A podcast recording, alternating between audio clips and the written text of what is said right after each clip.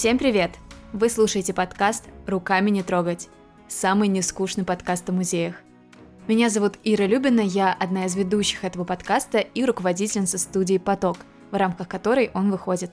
Сегодня у нас необычный выпуск. Выпуск с гостями, которые являются создателями, преподавателями и студентами магистрской программы Высшей школы экономики и музея «Гараж», практики кураторства в современном искусстве. Музей современного искусства «Гараж» был основан в 2008 году до начала трагических политических событий в феврале этого года в гараже постоянно проходили выставки, сейчас они временно приостановлены. А еще гараж собирает архив по истории современного искусства России, публикует замечательные книги об искусстве, многие из которых я с удовольствием покупаю и читаю, а еще показывает фильмы и проводит лекции.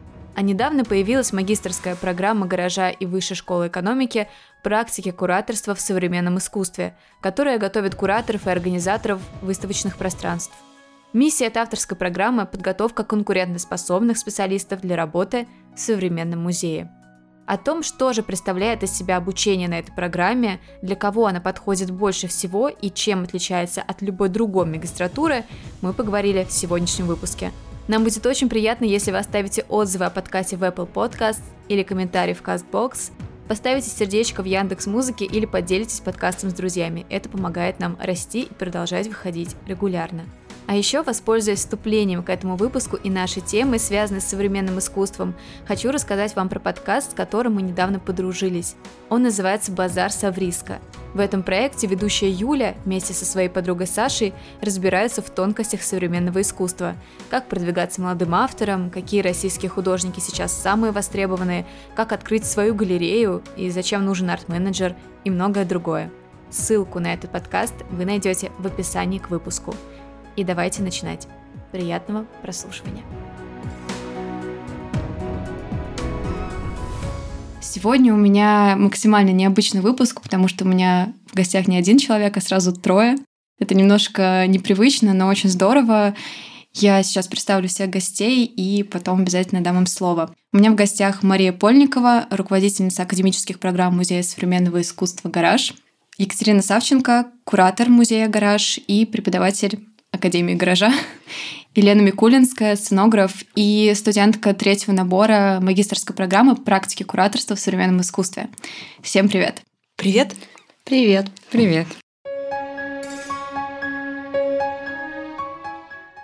Я буквально накануне записи этого подкаста успела забежать в последний вагон выставки, которая называется «Виктор Цой. Последний герой», которая проходила вот вчера последний день в пространстве Манежа. И когда я там была, помимо того, что я была в самой выставке, я начала думать и подмечать какие-то детали пытаясь посчитать, сколько людей делали эту выставку, потому что я уже в голове прокручивала наш сегодняшний подкаст, и я пыталась вот примерно осознать, сколько людей в команде стояло за всем вот тем, что происходит, за всего несколькими залами, и поэтому я решила, что сегодняшний разговор я хочу начать именно с этого, что профессии в музеях — это не только смотрители, которые сидят и строго следят, чтобы там все не трогали экспонаты руками, кто реально стоит за выставками, кто стоит за музеем, кто эти люди и каким из этих профессий можно научиться у вас.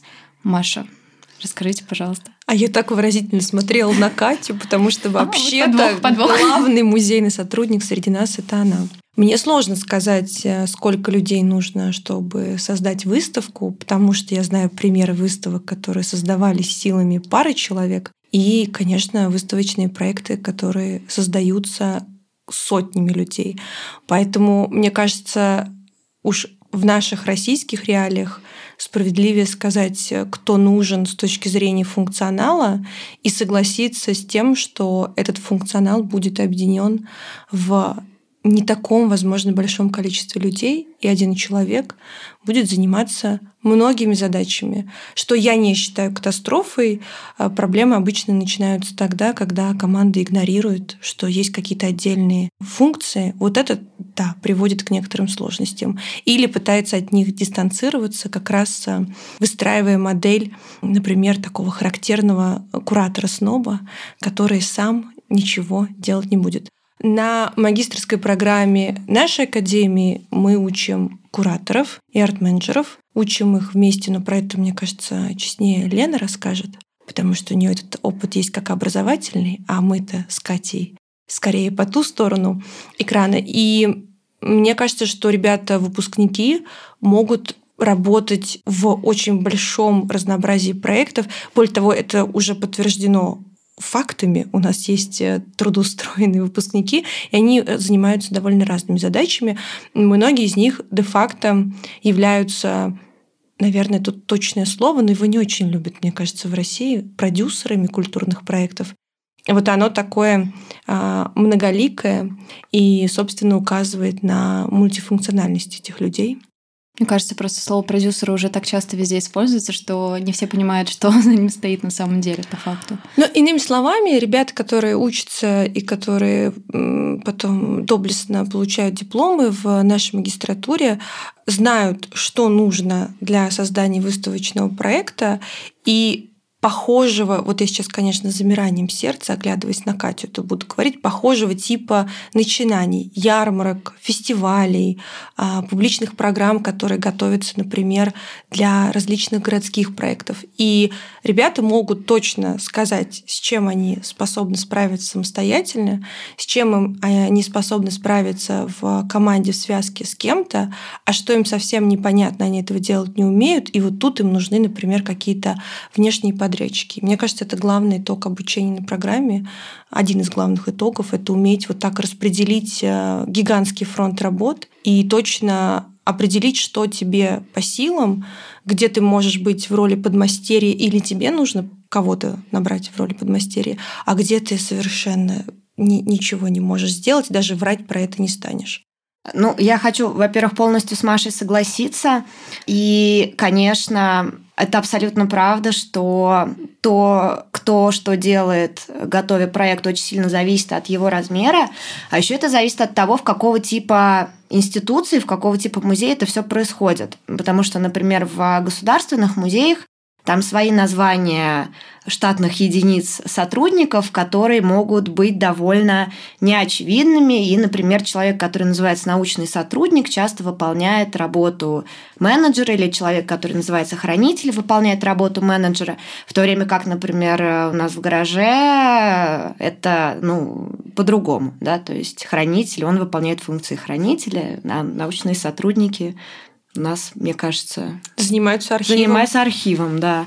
Вот, да. Вот я хотела это сказать. Еще у нас одна из, э, одно из первых занятий э, на нашей дисциплине, которую веду я и моя коллега Настя Лесникова, мы рассказываем про функционал выставочного менеджера, и мы обычно рассказываем это э, по такой ретро-бинарной модели. Вот, значит, куратор, обычно на проектах куратор занимается тем, тем-то, тем-то, тем-то, а вот, значит, менеджер обычно на проекте он занимается тем-то, тем-то, тем-то, а потом мы говорим, ну, вообще это все неправда, потому что все могут заниматься всем, и делаем тоже на это какой-то особый акцент.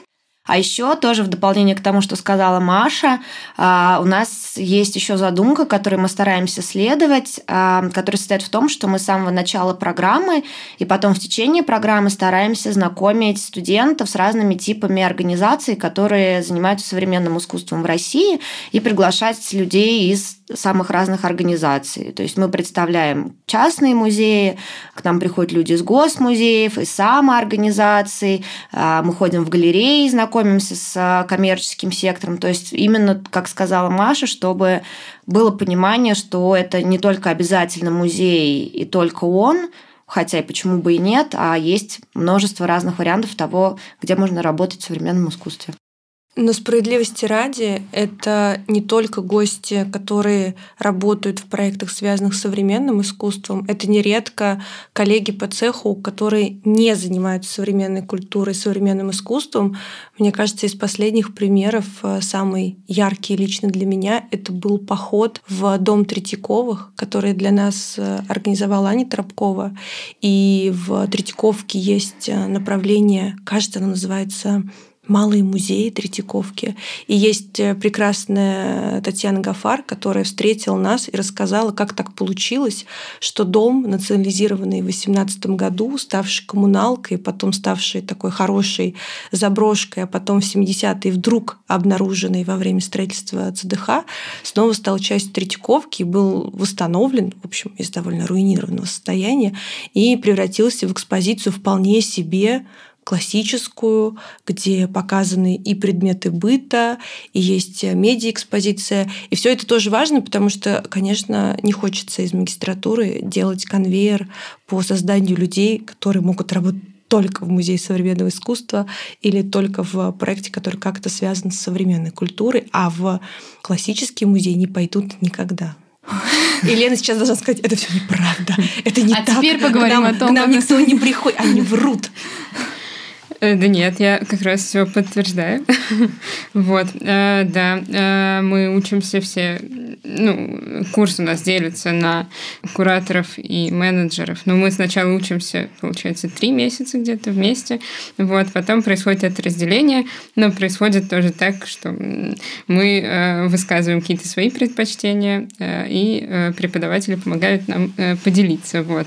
Но учимся мы все равно все вместе, все дисциплины у нас вместе, и правда это очень помогает, потому что до этого у меня был просто какой-то комок, и все проекты, которые были до этого, ну, распределение задач происходило там очень сложно, и э, каждый отвечал за все, и было не до конца понятно, что это за задача, а сейчас мне действительно намного понятнее, э, ну, несмотря на то, что там я там куратор, я понимаю, как это все работает. Я хотела вернуться к программе магистрской и спросить, ну, мы немножко уже, по сути, вы рассказали чуть-чуть про смыслы вообще, да, про свою программу, но мне хочется спросить, чем она отличается от остальных программ именно Высшей школы экономики, есть ли что-то в ней такое особенное, благодаря чему она не похожа на, на остальную магистратуру, и хорошо ли это для студентов, или это вызывает какие-то, наоборот, не знаю, какое-то непонимание сложности, трудности, и менялась ли программа вот за время существования, да, три года уже прошло, да, будет сейчас четвертый набор, что изменилось и почему? В Вышке есть несколько программ магистратур, с которыми мы, наверное, конкурируем за абитуриентов, но это ни в коем случае не агрессивная конкуренция и не каннибализм. Когда мы программу создавали, то одна из основных затей была постараться исправить ситуацию с изучением истории искусства в той части, где, к сожалению, очень часто не удается дойти позже, чем до 50-х, 60-х годов 20 века. И как минимум мы в этом видели свой большой вклад в курсе Маши Кравцовой, которая рассказывает историю современного искусства и в том числе новейшую. Но, в общем-то, это действительно сложность, и про это в том числе нам говорили ребята, которые работают в школе истории, в школе культурологии, что у студентов есть интерес к современному искусству, а предметов, через которые можно было его бы удовлетворить, нету. С другой стороны, в общем-то, это высшее профессиональное образование, и мы говорим о том, что мы учим людей определенной профессии, в нашем случае аж двум, и этим профессиям вышки магистратуры не учат. Есть программы, которые готовят исследователей, ученых, есть программы, которые готовят, кстати говоря, художников, но вот именно кураторов и арт-менеджеров, кажется, не готовит никто, по крайней мере, так акцентированно не готовит точно. И если пытаться называть отличия, хотя мне это не очень симпатично по принципиальным соображениям. Мне кажется, что мы просто разные, и сравнивать нас это все равно, что сравнивать большое и синее. Не очень понятно, в какой системе координат это делать. Но вот помимо того, что я назвала, конечно, есть большая доля практикоориентированности.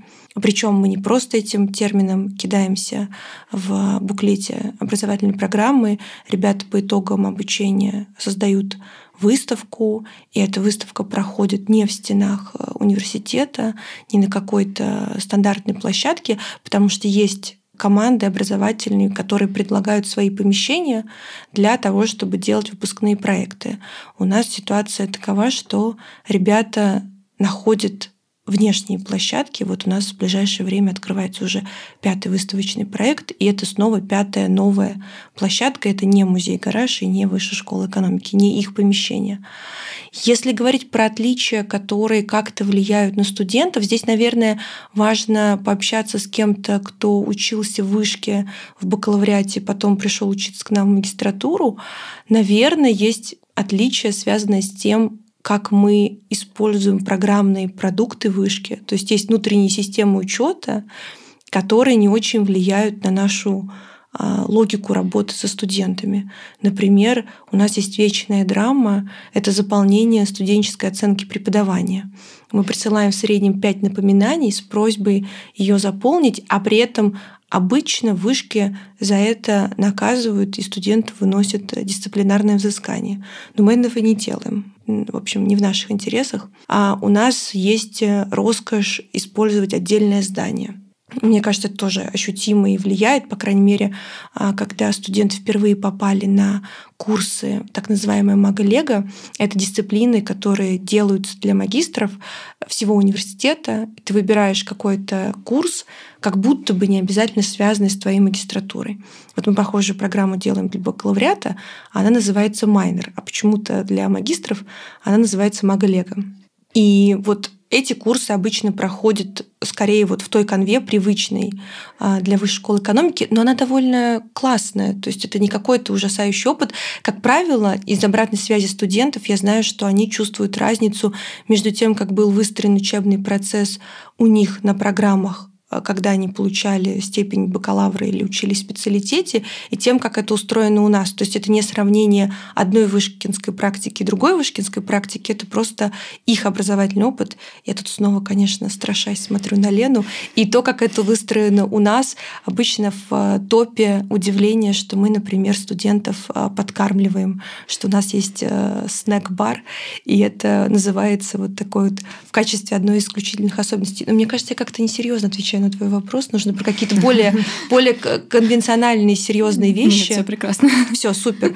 Поэтому хочется верить, что все-таки несложно выбрать э, между нами и другими программами вышки, потому что ты делаешь скорее выбор в пользу некоторого представления о том, с какой профессией ты хочешь познакомиться. Про студентов хотела поговорить с Катей. Катя, расскажи, кто они, студенты, которые к вам приходят, меняются ли они как-то вот и внутренне вообще за время программы, и есть ли что-то, что для них становится открытием, или они уже приходят вот полностью погруженные в контекст? Хо-хо, какой сложный вопрос. Мне кажется, что мне вот, например, как преподавателю интересно тоже этим заниматься именно вот в нашей э, программе, потому что как раз студенты приходят с самым разным бэкграундом. Да, вот э, Лена сценограф, у нас были архитекторы, у нас были искусствоведы, а, у нас были люди, которые вообще раньше не занимались ничем связанным с, там, с культурой и с э, искусством. В общем, самые-самые разные а, ребята.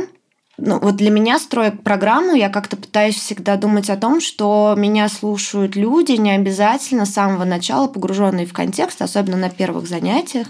И как-то не хочется, эм, не знаю, вещать из такого круга, э, из бабла людей, которые сосредоточены на одной конкретном небольшом мирке, который называется современное искусство, а как-то пытаться себя все время из него вытащить. И при этом очень интересно наблюдать, как, когда студенты готовят свои выставки, как распределяются функции, кто чем занимается. И бывает так, что э, ребята выбирают э, при подготовке выставок какой-то тот функционал, который им был ближе по первому образованию или какому-то опыту, а бывает вообще не так. И тоже за этим очень интересно наблюдать. Мне кажется, конечно, это должно как-то менять должно очень обогащать какой-то кругозор и, и понимание того вообще, что такое выставка или какой-то проекция или в сфере культуры. И как его делать. Но для меня тоже так было на самом деле, потому что я вообще-то закончила факультет мировой экономики в Вышке. Вот, а потом первые три года в гараже я работала всем подряд по такой схеме Макдональдса. Я работала смотрителем, я работала ассистентом отдела маркетинга, я занималась ивентами, и только потом я поехала уже учиться в магистратуру, получать степень магистра искусств. И я вот прям уверенно могу сказать, что мой, мой такой опыт самых разных сторон, он мне всегда очень помогает. По жизни мне хочется верить, что такая же система получается у многих наших студентов. Хорошо, представим, что кто-то нас слушает и думает, блин, я хочу поступить на эту программу. Я обязательно послушаю историю Лены про то, как она поступала, но пока хочу спросить, в принципе, что нужно сделать, какой, какие есть этапы поступления и какие есть возможности, например, для частично бесплатного обучения? Давай начнем с э, очень важного соображения. Я все время за него сражаюсь, что не существует бесплатного образования. Есть образование, за которое платишь не ты, а кто-то другой, но оно все равно остается платным. И, например, когда мы говорим о нашей программе, кстати, часто спрашивают про наличие бюджетных мест, и мы всегда говорим, ребята, бюджетных мест на программе нет, но есть места, которые покрываются в стоимости с помощью гранта. И почему-то люди как будто бы не верят этому или не верят, что это одно и то же, хотя в целом, кажется, нет никакой разницы, платит за тебя федеральный бюджет, который предоставил эти места университету, или за тебя платит фонд, который оплачивает гранты. Мне кажется, гранты просто ассоциируются с поступлением за рубеж и чем-то очень сложным. И у нас, мне кажется, редко просто это употребляется. Все привыкли, там, бюджет платный. Хочу поэтому... быть международной программой. Вот такая у нас цель. Хочу быть, хочу быть Оксбриджем. Но если говорить про скучную часть, э, экзаменов два, они проходят летом, и первый экзамен — это подача документов. Необходимо с помощью личного кабинета абитуриента на сайте вышки загрузить несколько бумажек. Сразу скажу, лучше это не откладывать, потому что, конечно, в последние дни приемной кампании все пытаются загрузить PDF своего диплома, и начинается технический коллапс, и у меня есть любимая подборка писем. Они приходят в 0001, 02, 03. Я смотрю на свою почту, как она пополняется этими переживаниями абитуриентов, что все поломалось, ничего не получается, их разблокировать не удастся, модератор их не модерирует и так далее. В общем, нужно загрузить документы. Часть из них — это формальные бумаги, которые просто дают возможность быть абитуриентом магистратуры, например, диплом о наличии высшего образования. А часть документов — это, собственно, то, что мы оцениваем в рамках первого экзамена, это мотивационное письмо, где ты рассказываешь, как так получилось, что тебе охота два года потратить научное обучение. Это эссе или в этом году у нас есть обновление Exhibition Proposal, то есть либо ты выбираешь какую-то тему свободно на все, что тебя интересует. У нас нет каких-то ограничений. Это может быть тема, связанная с историей современного искусства, с институциональными реалиями. Либо ты действительно концентрируешься, там есть формуляр на конкретные идеи выставки и описываешь нам эту идею. И третий документ — это любой документ, подтверждающий, что ты знаешь английский язык. Потому что у нас есть какое-то количество, не очень, наверное, большое в общей массе, но тем не менее количество текстов, которые ты читаешь на английском языке, и спикеров, которые с тобой разговаривают на английском языке. В общем-то, неплохо э, иметь пространство с ними общаться. Второй экзамен — собеседование. До второго экзамена доходит, мне кажется, все 100% абитуриентов по той простой причине, что для успешного прохождения первого нужно набрать 30 баллов из 100. Это несложно. Если ты все загрузил, это несложно. Собеседование — это устный разговор, который начинается обычно с э, обсуждения чего-то, что мы увидели в рамках первого экзамена. Мы спрашиваем о чем то что зацепило глаз в мотивационном письме или в эссе, или теперь в exhibition proposal. А дальше это, в общем, свободная беседа, из которой, я не знаю, как другие члены э, приемной комиссии, у нас их, надо сказать, уже ужасающее количество. В этом году, кажется, 12 человек каждый обращает внимание на что-то свое. И поэтому получается изрядная сбалансированность. То есть это очень разные практики, у них разный личный опыт, разные, мне кажется, ожидания от своего преподавания на магистратуре. Каждый что-то свое ковыряет. Общаясь с абитуриентом, мне кажется, в этом году я буду перед каждым абитуриентом извиняться, что на него смотрит такая толпа людей. И, наверное, это пугающе. Но, с другой стороны, нам это, мне кажется, позволяет уйти от избыточной субъективизации и попытки набирать себе подобных, потому что если даже каждый из приемной комиссии наберет себе двойника в новый набор магистратуры, получится очень разные 12 э, студентов. А если говорить о неформальном аспекте подготовки к поступлению, мне кажется, нужно себе честно ответить на вопрос, зачем ты собрался тратить на это время и деньги, потому что мы видели, как, э, мне кажется, вот отвечая на вопрос про трансформации, как у некоторых студентов исчезала, мне кажется, мотивация учиться всерьез. Они как будто бы уставали от этого либо по объективным причинам, либо по там, какому-то понятному стечению обстоятельств. И в конце концов для них учеба становилась, в общем-то, сложной пахотой. Она и так пахота, а тут ты еще теряешь э, какой-то настрой. И мы все время пытаемся выяснить, вот зачем человек к нам пришел учиться. Иногда, конечно, ошибаемся, или сам человек не понимает до конца, зачем он пришел учиться.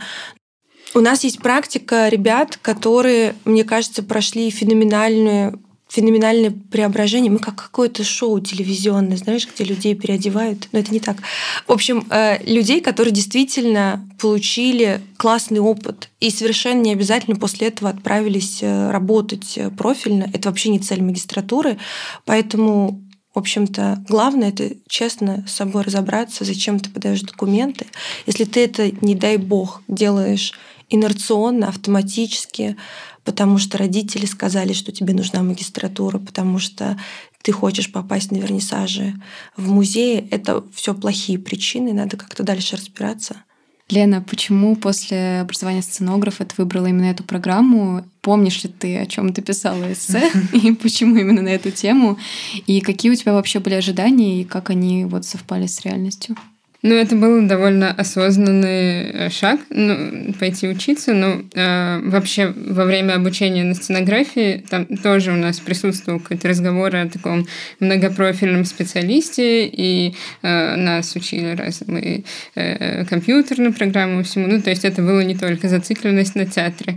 Э, во время обучения еще мы с курсом э, стали делать какие-то проекты, и, ну, мне кажется, это просто совпало с какой-то общей тенденцией того, что сценография фотографы стали больше приходить в музей. Ну вот, и просто если существовало несколько каких-то э, таких очень закрытых э, выставочных мероприятий среди театральных художников, вот, и они, вот это такие как бы две точки, в которых все участвуют, на нас стали приглашать не просто их участвовать в них, а как-то курировать. Но мы сами не понимали до конца, что это происходит, ну, что, что это означает, поэтому это были такие больше такие художественные проекты. Но процесс меня очень сильно увлек. Вот, а потом я выпустилась, а потом был ковид, который э, все мои первые профессиональные планы обрубил. И я подумала, ну, раз так, почему бы не попробовать поучиться? И просто стала гуглить программы, вот. И писала я эссе э, ну, вот, про э, театральных художников, работающих в музее.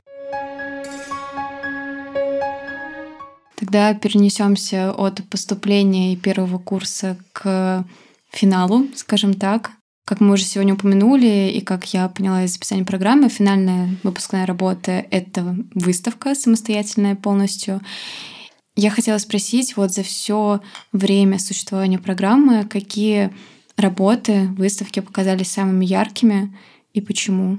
Мне сложно сказать, какой проект был самым ярким, потому что я готова расхвалить э, каждый из них в своей части, а потом выписать огромный или не очень список критики. И мне кажется, и сами ребята тоже приблизительно так же смотрят на этот опыт, где, с одной стороны, есть абсолютно удивительные а, задачи, попавшиеся им под руку и с которыми они справились, потому что, допустим, первые три выставки, открывались в ковидной реальности. Ребятам нужно было договариваться с площадками.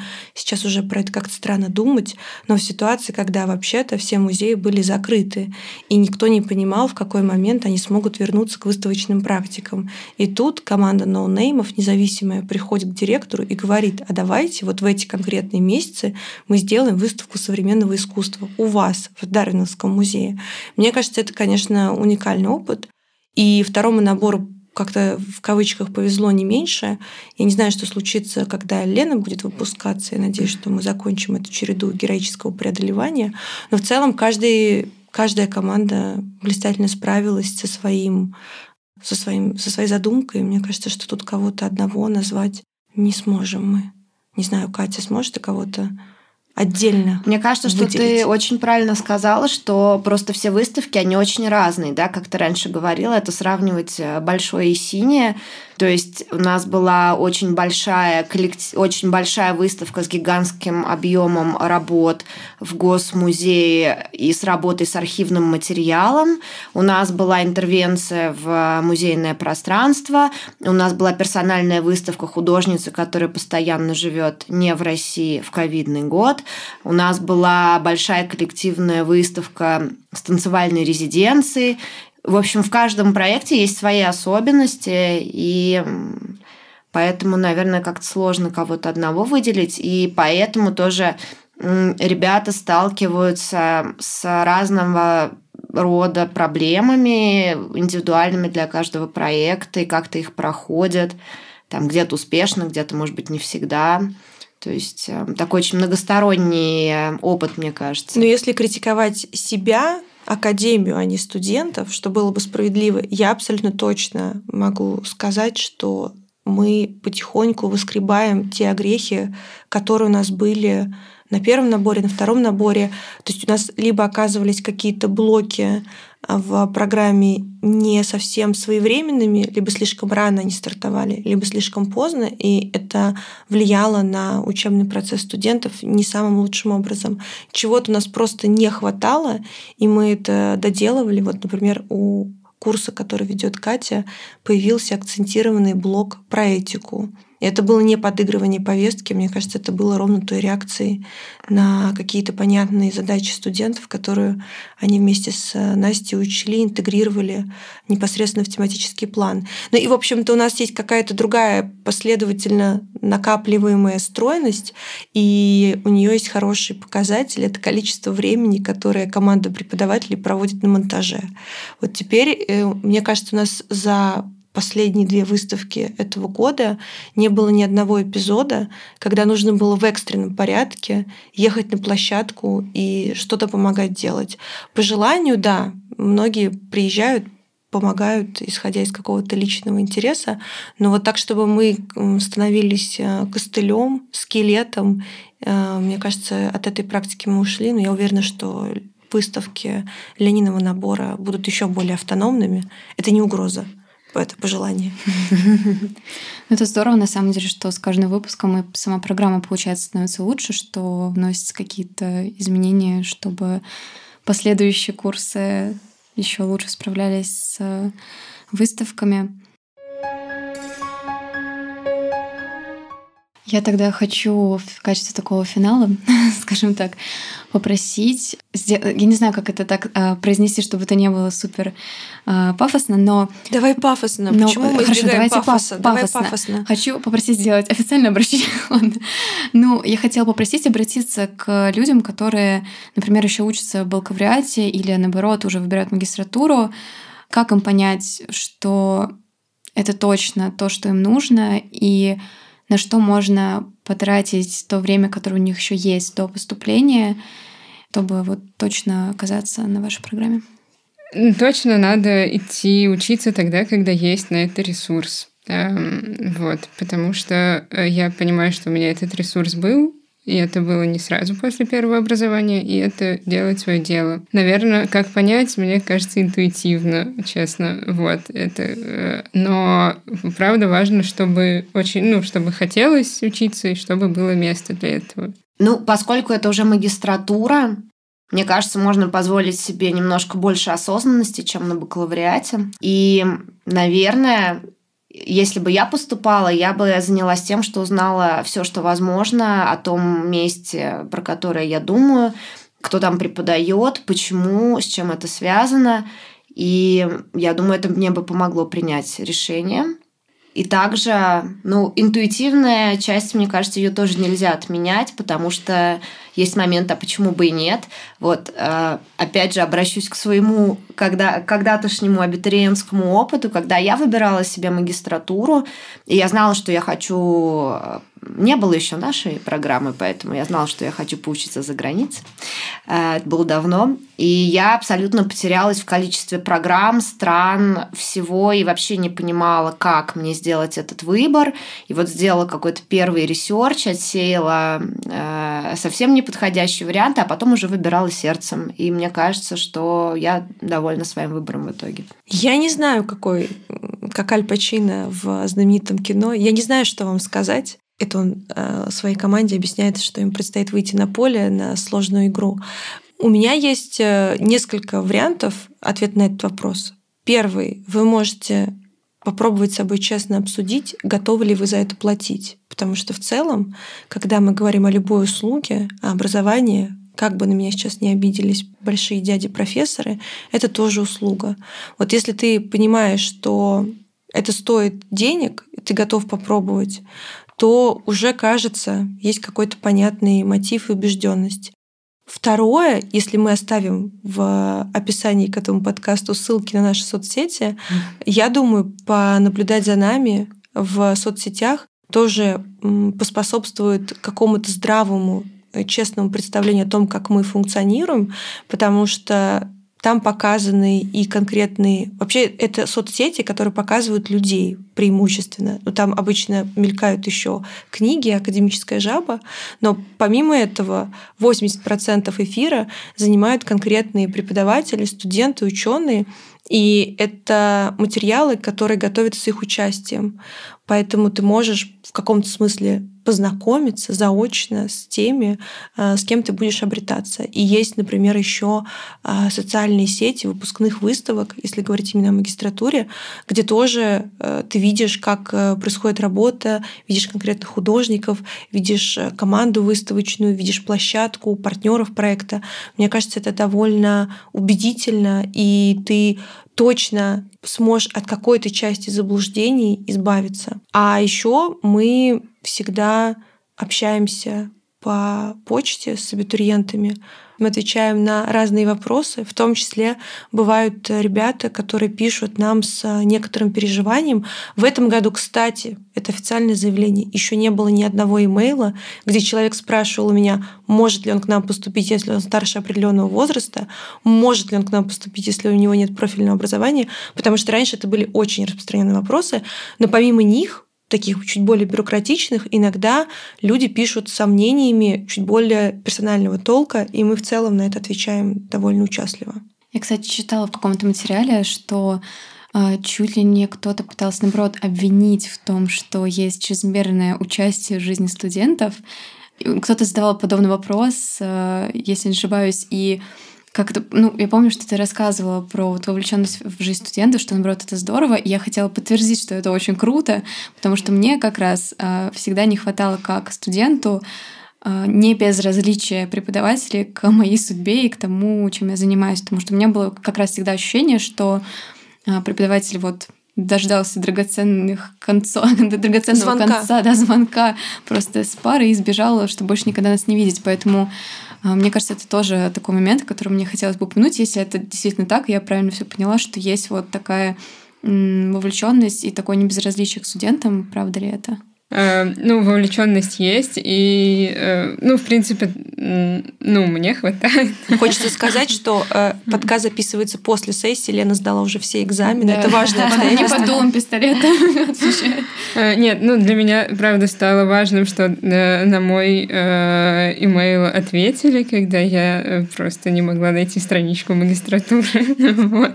Было важно ощутить какого-то человека на том конце на протяжении учебы. Просто, в принципе, у меня э, в мою ту учебу тоже было какое-то увлечение, поэтому для меня это у нас был маленький курс, и поэтому это все равно для меня как-то все персонализировано, но, э, ну да, мне это по-прежнему важно, и здесь я получаю тот отклик, который мне необходим, и когда он мне необходим. Про вовлеченность преподавателей, тут я должна занять суровую позицию методолога, она в том числе объясняется неопытностью преподавателей.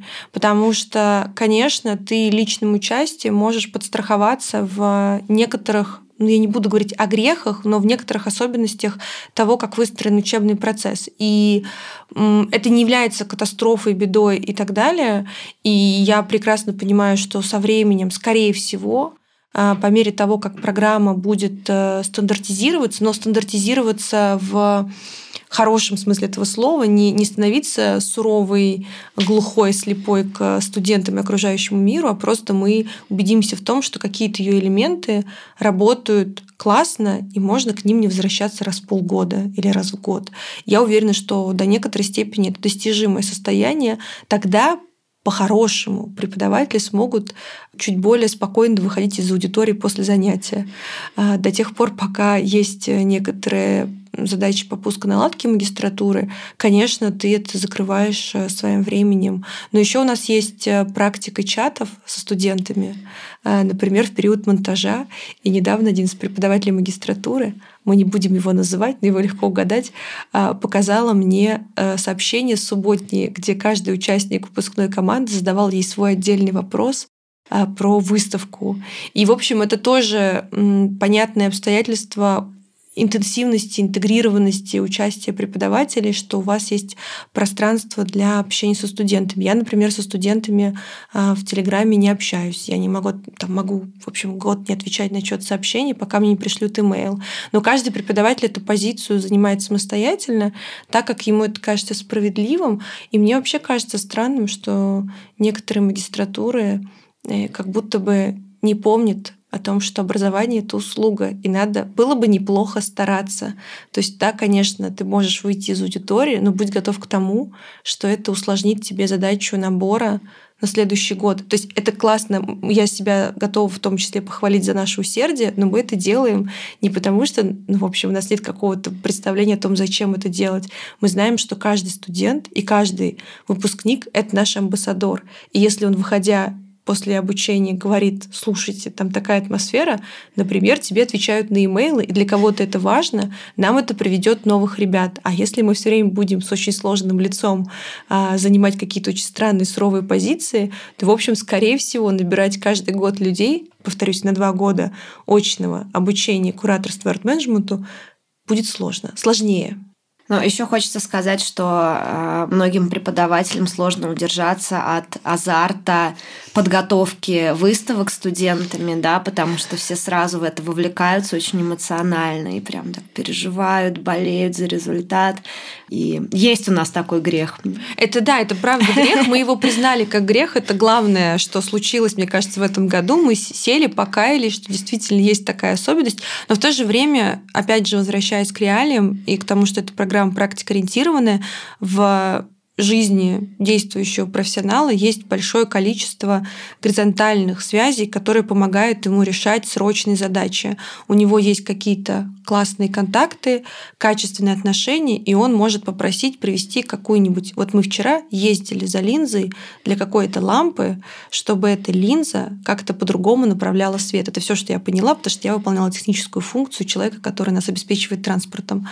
В этой ситуации, когда тебе не хватает линзы, может оказаться кто угодно.